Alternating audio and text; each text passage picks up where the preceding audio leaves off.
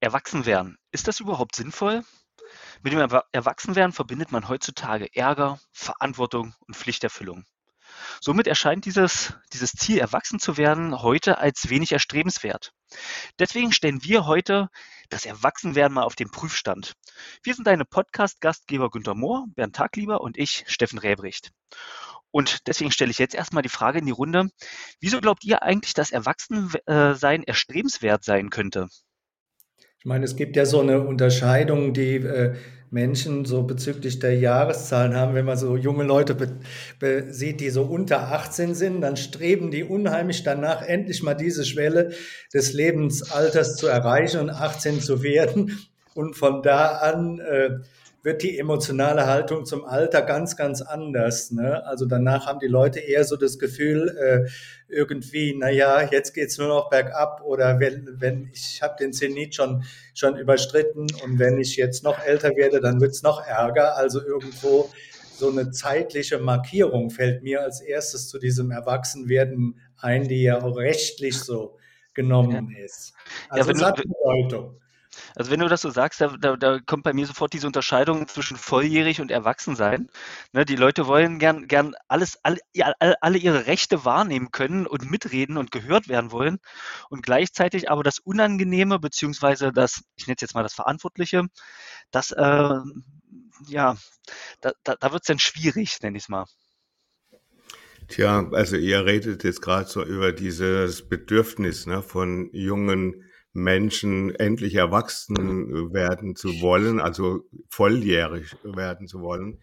Ich bin da ein bisschen skeptisch, ob es wirklich noch, also ich kenne das aus meiner Generation und ich kenne es von anderen Generationen. Ich bin mir aber nicht so ganz sicher, ob jetzt die aktuelle Generation, die also vor 18 ist, äh, das wirklich so toll und erstrebenswert findet, zumal sie sich ja wirklich äh, so ziemlich alles trotzdem leisten können. Wo sind, wo sollen denn und wo sind denn die tatsächlichen Einschränkungen? Ne? Äh, ich, ich sage mal, im biologischen Bereich, äh, wenn man das mal diese Definition nehmen würden, äh, ist adult, das ist ja dann das Synonym für äh, Erwachsensein, äh, bezieht sich auf die Geschlechtsreife. Ja? Und die setzt bekanntlich früher ein und äh, ist, ist glaube ich, also ich zweifle daran, dass das wirklich heute noch so ist, dass es ein, ein sehr erstrebenswertes und weit verbreitetes Phänomen äh, bei jungen Leuten ist, endlich die, die 18-Jahresgrenze zu äh, Blöderweise fällt mir natürlich dann auch dazu noch ein, äh, dass die Menschen, vor allen Dingen die Männer in der Ukraine, äh, ganz bestimmt jetzt im Moment nicht 18 werden wollen oder sein wollen. Ne? Naja, ich würde da, ich würde da glatt mal gegenhalten, weil also ich habe jetzt von, von, von äh, doch auch Zugang zu, zu äh, Menschen unter 18 und habe jetzt noch nicht erlebt, dass die. Ja, ja, doch, doch. Und habe, habe nicht den Eindruck, dass die ihre Jugendweihe verweigern oder ähnliches und ein Kind bleiben wollen, weil ich glaube, das Bedürfnis äh, zum Kreis der, der, der Volljährigen, voll, vollrechtlichen gehören zu dürfen, ich glaube, da das ist schon stark Geschenke. vorhanden. Ja, ja, aber ja, ich denke schon, dass das auch vorhanden ist. Also ernst genommen zu werden, ähm, spielt da ja auch eine Rolle mit. Ich denke, dass das schon also ein, ein starker Wunsch ist. Also auch zugehörig äh, sein zur Welt der Erwachsenen, nenne ich es jetzt mal. Hm. Juristisch definiert sich äh, das Erwachsenwerden praktisch mit 21, ne? Also mhm. justiziabel äh, praktisch ja. in dieser Altersgruppe zu sein. Ne? Ich hatte es eben schon mal angerissen. Ich erlebe es so ein bisschen so als eine, als eine selektive, äh, selektive ähm, Erwachsenenwelt. Also alle Zugänge haben zu wollen und gleichzeitig aber auch noch so ein Stück Kind ble äh, bleiben wollen. Und ich kann dieser, ähm, diesen inneren Zwiespalt oder diese Ambivalenz kann ich auch ein Stück weit verstehen, weil es auch eine bequeme Position ist. Ne? Sich nicht ähm, stellen zu müssen und gleichzeitig alle Rechte zu haben, ist schön. Ja, die Altersgrenzen, die sind ja insgesamt durcheinander geworfen worden. Also Kind, Jugend, äh, frühes Erwachsenenalter, mittleres Erwachsenenalter, höheres Erwachsenenalter. Ich meine, vom, vom, vom, vom wirtschaftlichen Standpunkt her wollen ja alle auch immer zu dem zu den Jungen gehören, also kleiden sich jung und so weiter und so mhm. fort, werden auch von der Werbung so adressiert. Also versucht man ja irgendwie gleichzeitig erwachsen zu sein, gleichzeitig aber auch alt und weise zu sein ab einem bestimmten Alter. Also das wird, ähm, wird ja alles auch so ein gutes Stück vermischt. Also die, diese klare Abtrennung, die es vielleicht früher gab mit dem volljährig werden und dann bist du erwachsen und irgendwann äh, äh, gibst, gehst du dann in Rente, dann gehörst du zu den Alten. Das ist ja in der Form heute überhaupt nicht mehr da. Also insofern, ich glaube, dass da wirtschaftliche Aspekte eine, eine Riesenrolle spielen bei. Mhm. Um ein bisschen auf das Thema zu gehen, wenn wir jetzt, also wir haben ja jetzt relativ viel beleuchtet, okay, wie ist dieser Prozess des, also wir sind ja auf diesen Prozess des Älterwerdens eingegangen. Und wenn ich jetzt aber heute natürlich mal, ich hau mal so einen Allgemeinplatz raus, es will keiner mehr sagen, okay, ich bin jetzt irgendwie erwachsen, weil das wird meiner Meinung nach relativ stark oder also der ist geprägt, der Begriff. Und vielleicht schauen wir erstmal, okay, was ist, was steckt da eigentlich so drin in, in diesem Begriff für, für viele und, das, was dann vielleicht mal ja, hinterfragen, ob das wirklich so ist. Also was, was ja. Ja, ich glaube, ich glaube, dass äh, die, die meisten Menschen, wenn man also es gibt ja Untersuchungen dazu, assoziieren mit Erwachsenwerden, sich Sorgen machen, langweilig und ernst und Steuern zahlen und äh, Verantwortung übernehmen müssen und sich um sich selbst kümmern müssen. Also es gibt niemand mehr, der so versorgt. Also die Welt ist und, ein bisschen äh, kalt dann, ne?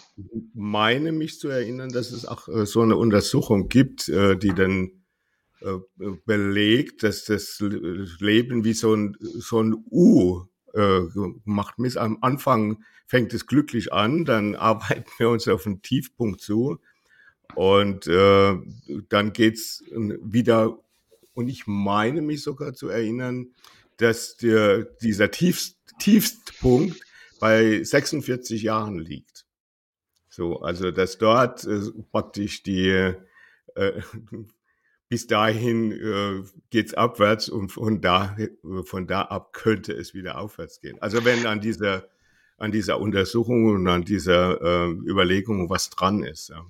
Also Kannst halt du das nochmal erklären? Ist das, ist das eine Glückskurve oder was ist das, Bernd? Ich halte davon gar nichts. Ich reite da mal ein. Also ja, bereitet für mich so ein bisschen so, ein, so eine negative Vorstellung von Erwachsenen, wenn die Leute wollen keine Verantwortung mehr übernehmen, man ist dann nicht mehr, mehr glücklich und so. Also das erlebe ich vollkommen anders. Ne? Ich habe selber Kinder, als die dann erwachsen waren, waren die heilfroh und dann konnte man auch auf einer einer Augenhöhe miteinander sprechen. Die, die finden das toll, erwachsen zu sein, haben auch gar kein Problem mit dem, dem Begriff. Und ich meine, ich bin jetzt ja schon, ich bin Transaktionsanalytiker, Erwachsenen ich entwickeln, Autonomie entwickeln und insofern sein eigenes Leben aktiv gestalten, mit Verantwortung übernehmen, ist für mich eine ganz wesentliche Orientierung. Also ich möchte mal gern diesen Begriff jetzt gegen irgend, irgendwelche Diffamierungen retten jetzt an der Stelle.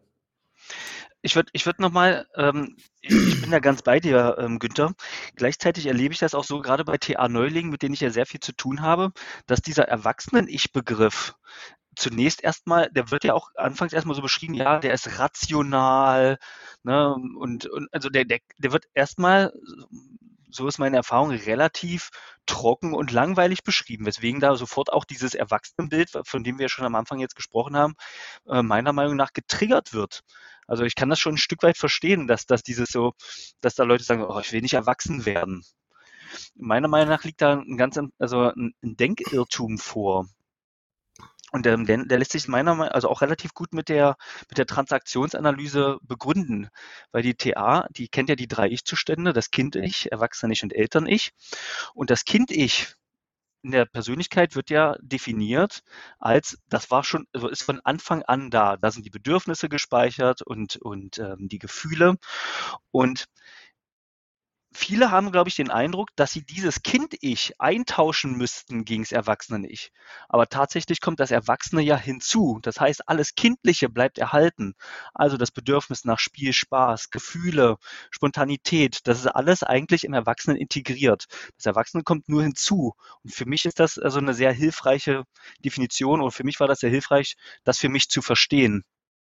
Ja, das ist ja das Problem, was ich ja auch schon mal öfters angesprochen habe, dass viele Begriffe in der Transaktionsanalyse Metaphern sind und nicht sauber abgegrenzt sind. Und äh, die, alle drei Ich-Zustände, du hast ja das Eltern-Ich jetzt nicht erwähnt, haben ja eine ganz wichtige ressourcenorientierte Funktion, wenn man so sieht, und die gegeneinander auszuspielen oder auch äh, entwicklungspsychologisch zu sehen als hintereinander kommend oder sowas ist ja auch ein, ein Unsinn, jedenfalls wenn man sie von ihrer äh, Tragfähigkeit für eine gesunde und autonome Person sieht. Also da stimme ich dir vollkommen zu, aber dass das Erwachsenen-Ich so ein Stück so eine Steuerungsfunktion hat, weil ich mir das im Leben ja auch nicht, das kriege ich nicht geboten.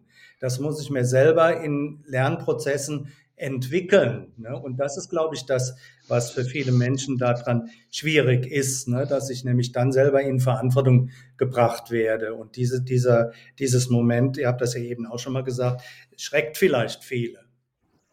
Also ich, ich möchte noch mal äh, einen Blick so einen soziologischen oder gesellschaftlichen äh, Blick äh, auf die Situation werfen. Ähm, ich glaube, äh, dass tatsächlich äh, Menschen, die dann für sich selbst zuständig sind, also ihren Broterwerb äh, dafür zuständig sind und äh, vielleicht auch noch Kinder zu versorgen haben, äh, um ihren Job bangen müssen und so weiter. Das sind alles Aspekte, die äh, zu diesem zu dieser Vorstellung des Erwachsenseins dazugehören und da ist schon eine Menge sorgenvolles Zeug dabei. Ja, und ich, also ich mag das nicht so, so schnell wegwischen.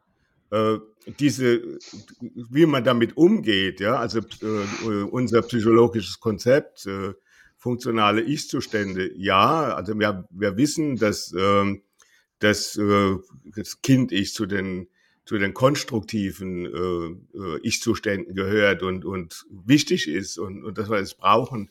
Aber wir haben natürlich auch äh, damit zu tun, dass wir mit Grenzen in Kontakt kommen, mit Norm, Normen, mit, mit Imageproblemen und so weiter. Das sind alles Themen, die, äh, die, die sehr stark in unserer Gesellschaft eine Rolle spielen. Ich bin da ganz bei dir. Also mir, ich habe mir auch schon gerade das Thema Angst aufgeschrieben, weil wenn ich mich hm, mit meiner eigenen Verantwortung stelle, werde ich mitunter ziemlich hart konfrontiert, was mich auch in, in psychische Krisen ähm, katapultieren kann. Und da Mechanismen zu haben, also wie zum Beispiel, ja, wie, wie gehe ich denn jetzt aktiv damit um? Also, also sich von solcher Frage leiten zu lassen, kann, finde ich, sehr gut helfen, daraus, also aus diesen Krisen und Konfrontationen, die mitunter nicht angenehm sind, gestärkt herauszugehen und dann aber also für die Zukunft gestärkter ähm, ja, das Leben bestreiten zu können. Das finde ich was, ja, als was, als was sehr Wertvolles. Bin da sehr glücklich drüber, dass ich mich also so konfrontieren kann Mhm. Und das sehe ich auch als Teil des Erwachsenseins.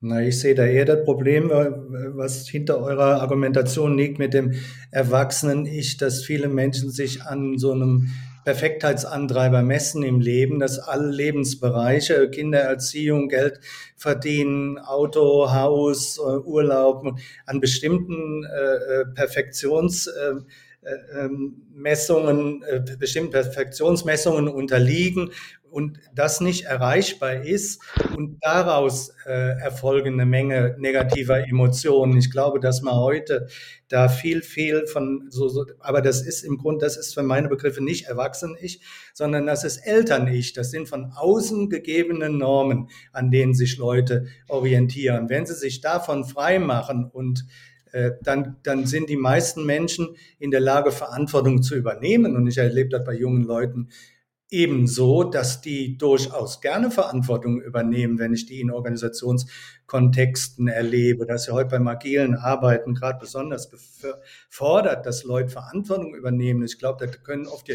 jüngere Leute besser als ältere, die da gar nicht dran gewöhnt sind. Also ich möchte dann nochmal eine Lanze brechen dafür, Verantwortung, erwachsen sein, wie man es nennt, autonom sein Leben in die Hand nehmen, lernen, aber gleichzeitig in Bezogenheit zu anderen Leuten sein, dass das ein, ein unheimlich positives Gut ist.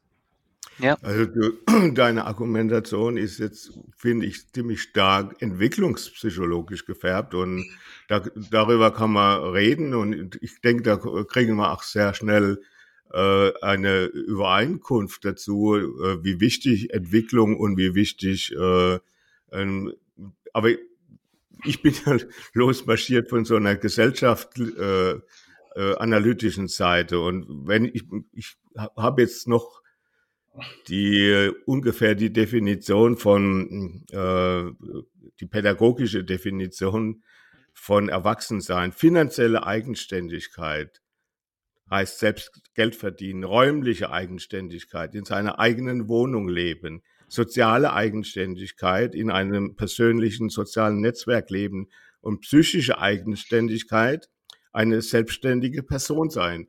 Das wäre jetzt sozusagen der letzte Punkt äh, sagen wir, dort äh, können wir natürlich jetzt mal intensiver hinschauen, aber die anderen drei Punkte, die wollen ja erstmal erreicht sein.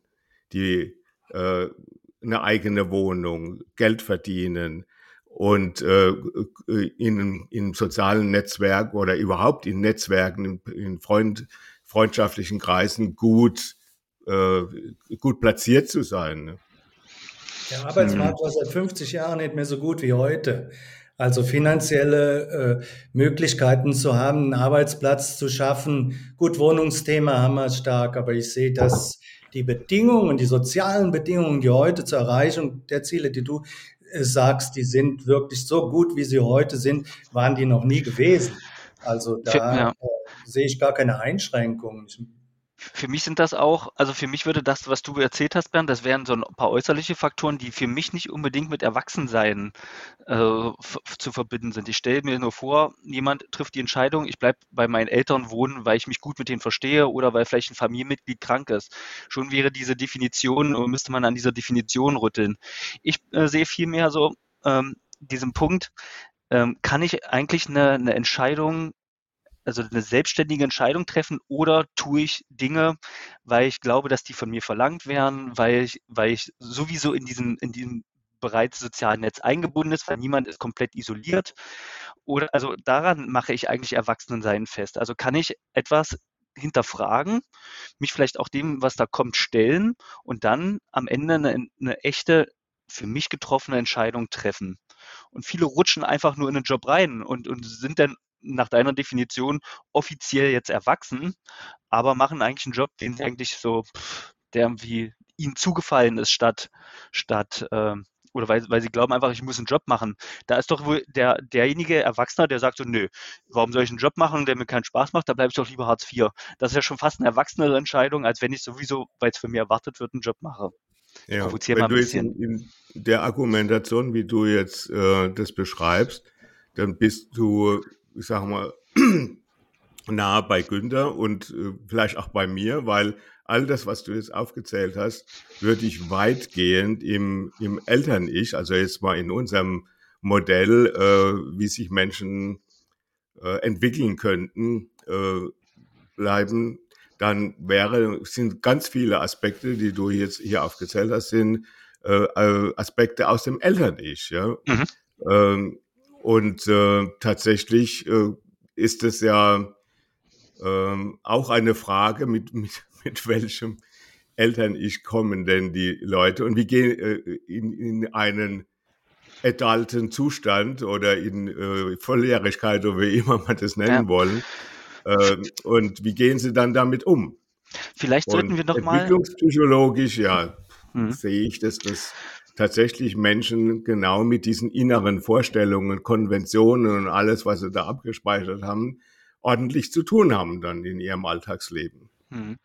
Ich würde noch mal vielleicht äh, einen kurzen ähm, Ausflug machen zu den Ich-Zuständen, weil wir jetzt äh, wie selbstverständlich mit, den, mit, dem, mit dem Kind-Ich, Erwachsenen-Ich und Eltern-Ich äh, umherwerfen.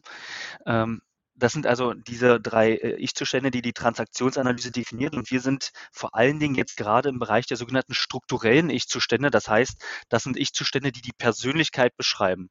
Ne, und da, da ist das Eltern-Ich, also alles, was, sage ich jetzt mal, von außen kommt, das Erwachsene-Ich reflektiert ne, und greift also auf diese, auf das Eltern- und das Kind-Ich zurück. Und das Kind-Ich hatte ich ja eben schon mal kurz definiert mit, also alles, was von Anfang an gegeben ist, beziehungsweise in der Vergangenheit liegt, also unsere Gefühle, unsere Bedürfnisse wurde, und was selbst entwickelt wurde, genau. Ja, vielen Dank für diese, für diese Einführung. Ich will da mal eine These in den Raum werfen. Es gelingt in unserer Gesellschaft und wahrscheinlich in allen Gesellschaften vielen Menschen überhaupt kein Erwachsenen-Ich zu entwickeln.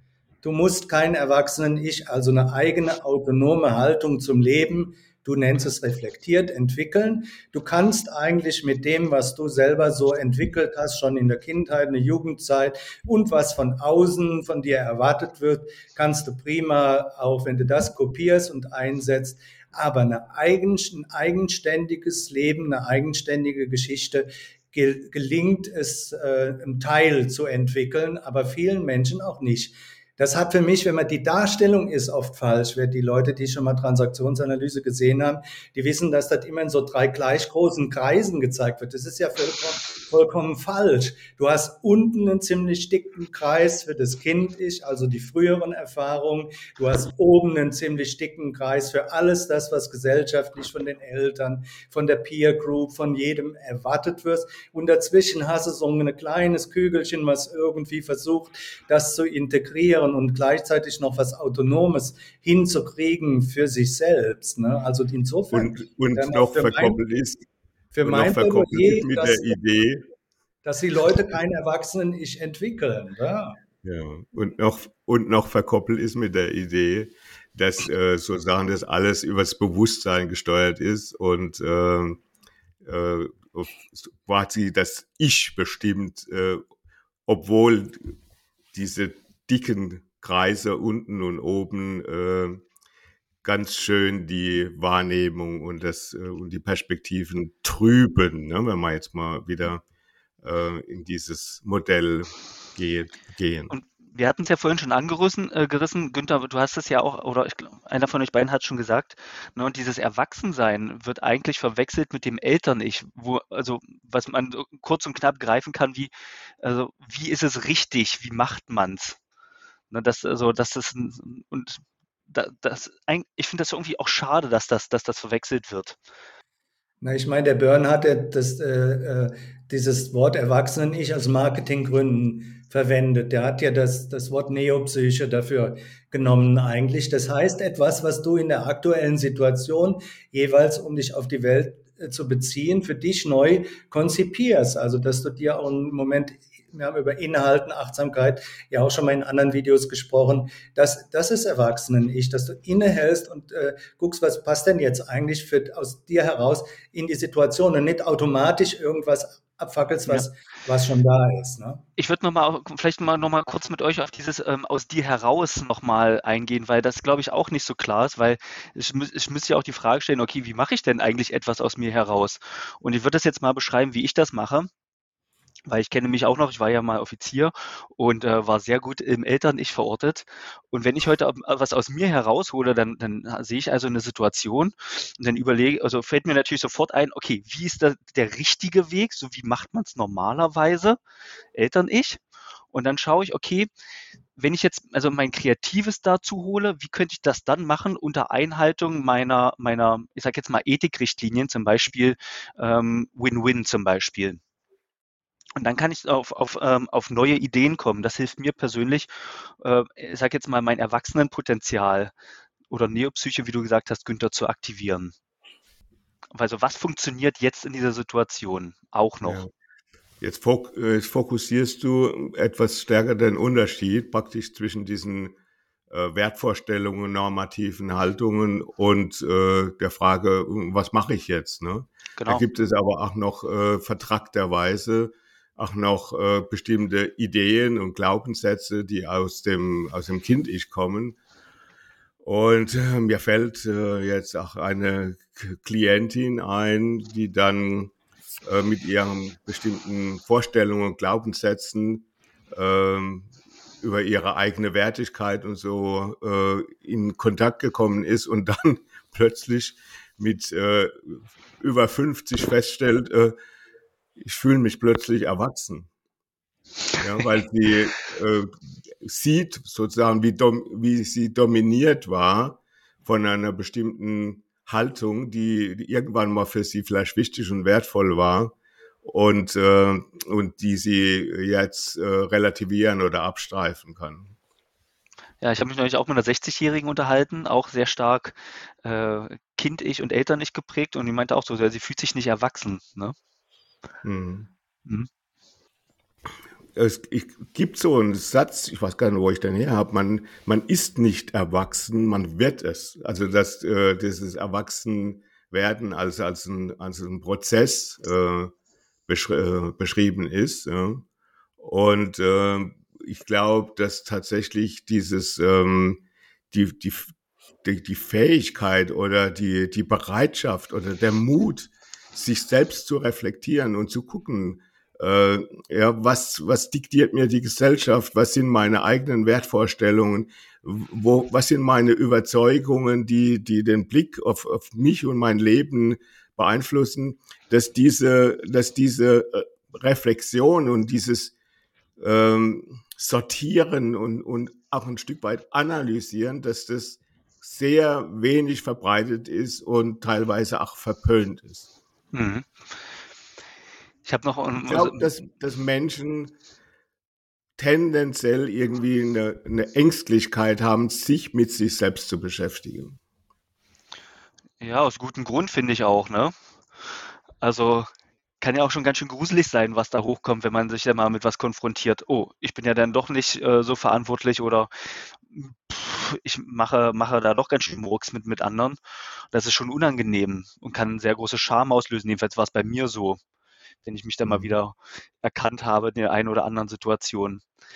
Was mir noch hilft, ähm, auch, auch so, wenn ich, wenn ich mit Klienten arbeite, wenn ich den Unterschied zum Beispiel also mache zwischen Erwachsensein und, und nicht Erwachsensein oder Erwachsenwerden, ist, ähm, sage mal, so ein Kind, das lässt sich äh, oder das kriegt Sachen von außen. Das lässt sich, ich sage jetzt mal, oder wird, wird bedient oder, oder kriegt Ressourcen von außen. Ein Erwachsener kümmert sich eigentlich, also selbst um sein eigenes inneres Kind und seine Bedürfnisse. Das, ähm, ja, finde ich auch ganz hilfreich für mich. Ich meine, ich wollte nur mal sagen, also ich glaube, dass ich, äh, mir hat das gut gefallen, Bernd, was du gesagt hast mit dem Erwachsenwerden. Ne? Und ich, ich, ich habe immer so zwei Wege da die ich vor mir sehe. Der eine Weg ist über andere Menschen. Das. Ich habe ja auch äh, äh, sehr viel Therapie und Selbsterfahrung machen dürfen in meiner, meinen vielen Ausbildungen und habe mich viel äh, spiegeln lassen von anderen und Anregungen, so frei nach dem Motto von Martin Buber über das Du zum Ich werden. Das ist der eine Weg. Und dann habe ich ja sehr viel Zen-Erfahrung, also sitzen und äh, nichts tun und warten, was in einem so erscheint und aufkeimt. Und da kommt das auch zum Tragen, ähm, Steffen, was du eben gesagt hast. Also wenn du lange in so einem, äh, in so einem Session, so nennt man das im Zen, also eine ganze Woche Meditation sitzt, da kommen schon einige Sachen in dir hoch, ne?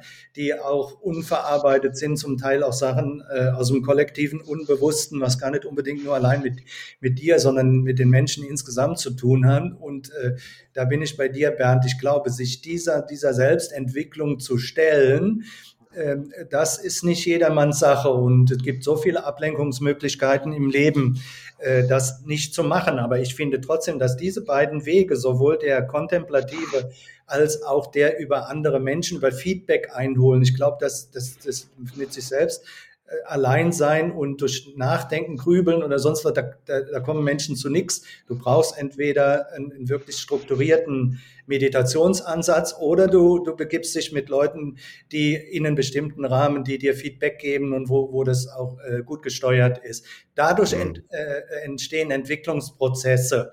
Ne? jenseits dessen, ihr habt es eben auch richtig gesagt, das Leben selbst entwickelt uns auch. Aber Gott sei Dank haben wir auch Möglichkeiten, uns zu unterstützen, sich allein dem Leben hinzugeben und zu sagen, okay, die Gesellschaft, die macht aus mir schon was, das glaube ich reicht nicht. Hm. hm. Aber, was du jetzt gerade beschreibst, Günther, ist, ähm, ich, ich denke, dass wir mal sehr schnell, äh, haben wir sehr schnell Übereinstimmung. Äh, was mir jetzt nochmal dazu einfällt, ist, dass es, äh, wenn ich diesem Gedankenfolge des, äh, des Ich über das Du zu entwickeln, dass es extrem wichtig ist, mit wem ich mich umgebe, sozusagen, wer, wer zu meinem Netzwerk gehört, äh, wer, wer mir was zurückspiegelt. Also da fällt mir jetzt natürlich sofort wieder der Herr Putin ein, dem niemand mehr was zurückspiegelt. Aber äh, ich sage, es ist, glaube ich, sehr, sehr wichtig, dass äh, ich mit, so mit Menschen in Kontakt bin und in Netzwerke äh, eingeschlossen äh, bin, wo, wo ich Rückmeldung bekomme, die auch mir Anreize bietet, ja, mich entwickeln zu können und, und äh, ja, das ist, ich finde, ähm, diese, die, die Bereitschaft, sich zu entwickeln, ist halt äh, meistens äh, erst dann aktiv, wenn wir gegen irgendeine Wand gefahren sind. Ne? Ich glaube, so die meisten Menschen kommen über äh, Konflikte, über irgendwelche äh, Engpässe, über irgendwelche problematischen Situationen damit in Kontakt, dass etwas zu tun ist. Oder sie kommen teilweise auch über Krankheit damit in Kontakt, dass etwas getan werden müsste. Und das äh, ist wahrscheinlich die, vermute ich mal, die, die größere Menge an Menschen, die über diesen Weg äh, mit einem Entwicklungsbedarf in Kontakt kommen. Ja, also dann ist ja Erwachsenen-Ich, vielleicht noch ein Satz dazu, Steffen gerade, dann ist ja äh, Erwachsensein eher ein ständiges Achtsamsein oder sich auch als lernend begreifend, als reflektierend und ist nicht mhm. irgendwie sowas, wo, wo man irgendwann mal äh, den Koffer voll an Erfahrungen hat und dann ist man erwachsen und mit diesem Koffer zieht man dann durchs, durchs Leben. Das gilt dann, ne? sondern es ist eher dieser, diese Bereitschaft, immer wieder in den, in den, den in einen neugierigen Prozess zu gehen, was braucht die Situation, was brauche ich, was brauchen andere Leute denn im Moment. Ich wollte nochmal auf das Thema eingehen. Wir haben ja jetzt sehr viel darüber gesprochen, Mensch, das ist auch also mit, mit Ängsten verbunden und auch mit Mühen. Ich wollte auch nochmal schauen, also in beide Richtungen, was Erwachsensein bringt und auch Nicht-Erwachsensein bringt. Also es hat ja durchaus auch Vorteile, sich also ähm, nicht erwachsen zu werden, ne? wie zum Beispiel, dass es bequem ist und dass es auch ernst gemeint, ne? weil es, es spart auch viel Energie, wenn man die Sachen so lässt, äh, wie sie sind. Ne? Und es, es fühlt sich auch relativ sicher an, in seiner Komfortzone zu bleiben. Und das ist etwas, was ich, also was auch nicht irgendwie abzuwerten wäre. Im Gegensatz dazu sehe ich zum Beispiel das Erwachsensein, also was ich, was ich persönlich daran interessant finde, ist, dass es immer wieder neue Probleme gibt. Während, wenn man sich nicht entwickelt, die Probleme tendenziell, ich sage jetzt mal, gleich bleiben, mit dem man sich immer wieder beschäftigt, ähm, habe ich das so erlebt, dass, dass also mit, mit der Entwicklung, dem Erwachsenwerden, äh, neue Probleme wieder auf mich zukommen, die, die gelöst werden können. Und das finde ich auch spannend. Das macht also auch Spaß und, und Lebenslust für mich. Das ist so für mich ein Vorteil. Und ich kann, kann entscheiden, also aktiv entscheiden, wo lang ich gehe. Und das, das macht es also für mich interessant. Das finde ich schön daran. Hm. Was du jetzt ansprichst, äh, bezieht sich sehr stark auf das Sicherheitsbedürfnis von Menschen. Ne? Auch, also ja. Menschen, die ein sehr großes Sicherheitsbedürfnis haben, neigen dazu, in ihren Gewohnheiten zu bleiben. Ne? Das heißt, mhm. ähm, dieses äh, Sicherheitsgefühl ähm, kann auch sehr, sehr einschränkend sein. Ne? Auf der anderen Seite äh, bleibt vieles dann so, wie es ist. Äh, man wagt sich nicht über bestimmte Grenzen hinaus. Und äh, es bewegt sich also, alles sozusagen, es bleibt dauerhaft gleich. Ne? Ja, und die Welt, also, also die, genau in, in, innerhalb des Tellerrandes, ne?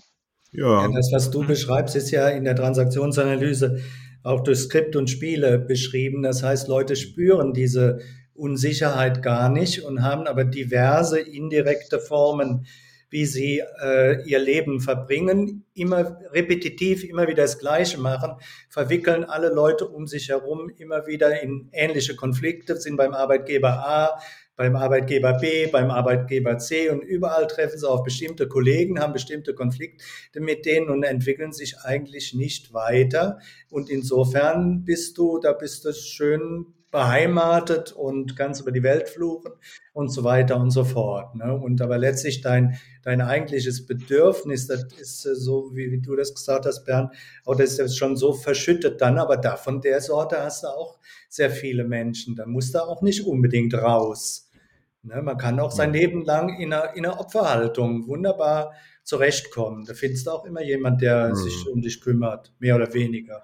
In der Täterhaltung genauso oder in der Retterhaltung. Wo, wobei man das von außen meistens ganz gut sieht. Ne? Also äh, wenn die eine Frau oder ein Mann also sich äh, neue Partnerin sucht und die Freunde äh, außenrum sagen dann, ach, das ist doch wieder genau die gleiche Sorte wie die vier vorne dran, äh, dann sehen die das alle, aber der Betreffende geht mit einem Hurra-Gefühl in die nächste Runde. Ähm, das ist, ich, also mir fällt jetzt das äh, Konzept des Miniskripts ein.